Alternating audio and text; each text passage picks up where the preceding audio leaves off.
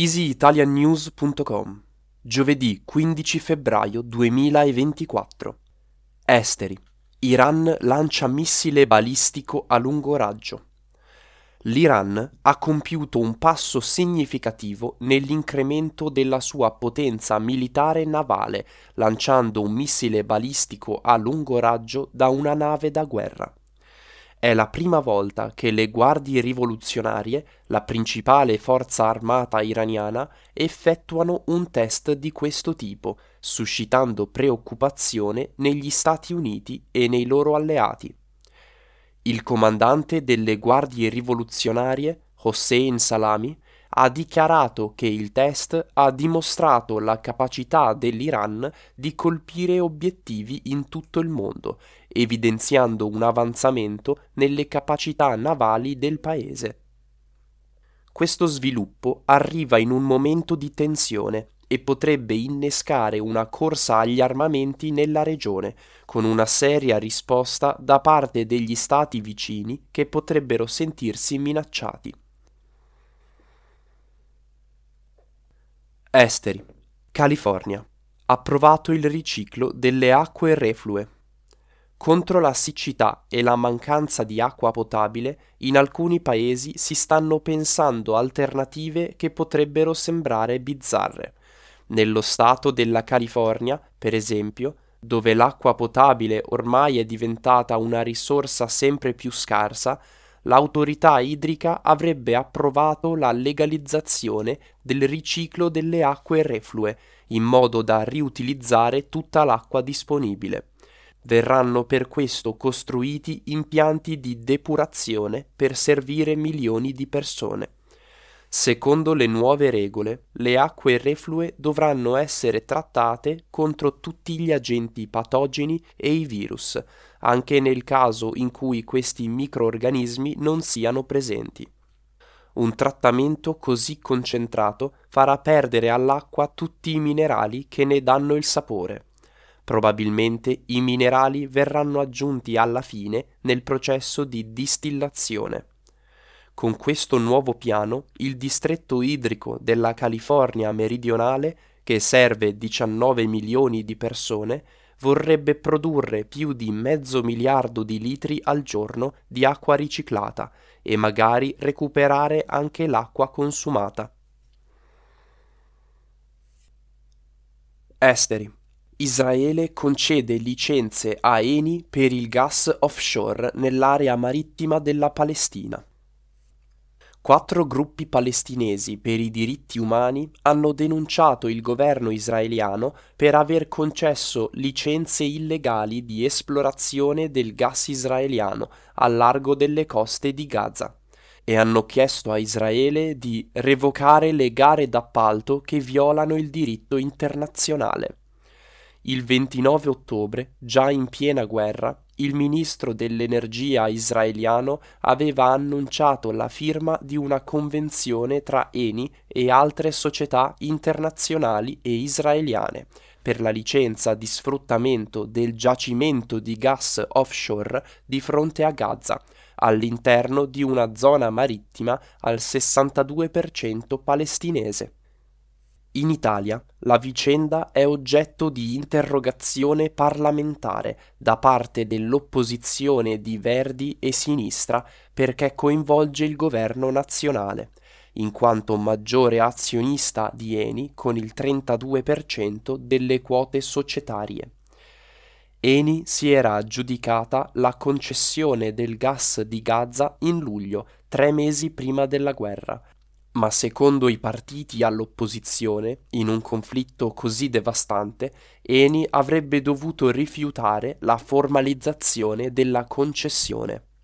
Il punto è che Israele non riconosce lo Stato palestinese, quindi nemmeno il suo diritto legale sulle zone marittime. Di conseguenza utilizza le risorse naturali delle terre occupate per un proprio vantaggio economico. Cultura e società. Il tutù di Carrie Bradshaw battuto all'asta per una cifra record. La celebre serie tv degli anni 90 che racconta i disastri sentimentali e non solo di quattro amiche ha segnato un'epoca di mode e tendenze non solo a New York. La serie Sex and the City ha fatto infatti il giro del mondo, consacrando le protagoniste e i loro meravigliosi vestiti griffati, oltre alle vite surreali nella metropoli americana. Uno dei simboli di Sex and the City è il mitico tutù rosa di Carrie, Sarah Jessica Parker, ed è stato venduto all'asta a una cifra esorbitante. Pagato solo 5 dollari dalla stylist Patricia Field e scelto come capo signature per la sigla originale di Sex and the City, è stato venduto per 52.000 dollari donato alla Julien's Auctions insieme a una replica del tank top rosa, il tutù è stato battuto e venduto il 18 gennaio per un valore quattro volte superiore al prezzo di partenza. Cultura e società. Perché si festeggia San Valentino? San Valentino è la festa degli innamorati e si festeggia il 14 febbraio. La festa prende il nome dal santo cristiano patrono delle coppie di innamorati. Di San Valentino però non si sa molto. La Chiesa cattolica decise di fermare l'antico rito romano pagano del Lupercalia, festività legate alla fertilità che cadevano proprio intorno al 14 febbraio, dove uomini e donne si univano liberamente per procreare in assenza di legami ufficiali. Quindi trovò San Valentino per sostituirlo al dio pagano Lupercus e nel 469 il sacerdote Valentino divenne il patrono degli innamorati. San Valentino morì da martire, decapitato dalle autorità romane.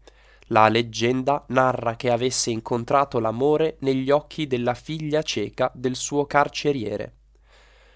Dal mondo anglosassone la festa si è diffusa negli Stati Uniti per diventare una ricorrenza istituzionale e commerciale. In Olanda e in Inghilterra c'è l'usanza di spedire biglietti senza rivelare la propria identità. In Italia la tradizione vuole che gli innamorati si scambino piccoli doni, fiori o cioccolatini. In Spagna si organizza una cena a lume di candela seguita da una passeggiata romantica. Il regalo preferito sono le rose rosse. In America, invece, non si festeggiano solo gli innamorati intesi come coppia, ma è anche la festa della famiglia e dell'amicizia.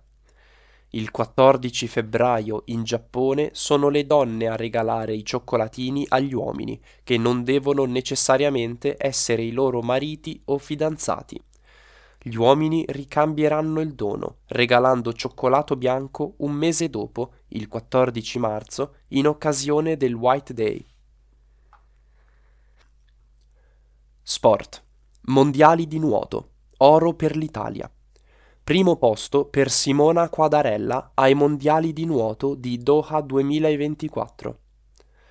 La nuotatrice romana ha dominato in lungo e in largo la competizione dei 1500 stile libero, andando subito in vantaggio già dalle prime vasche e aggiudicandosi così la medaglia d'oro davanti alla cinese Li Bingjie e alla tedesca Isabel Gauss. Con questa vittoria la Quadarella diventa la seconda italiana a vincere un oro in due edizioni diverse dei mondiali, dopo Federica Pellegrini. Inoltre, salendo sul podio, si è conquistata il pass olimpionico per Parigi 2024.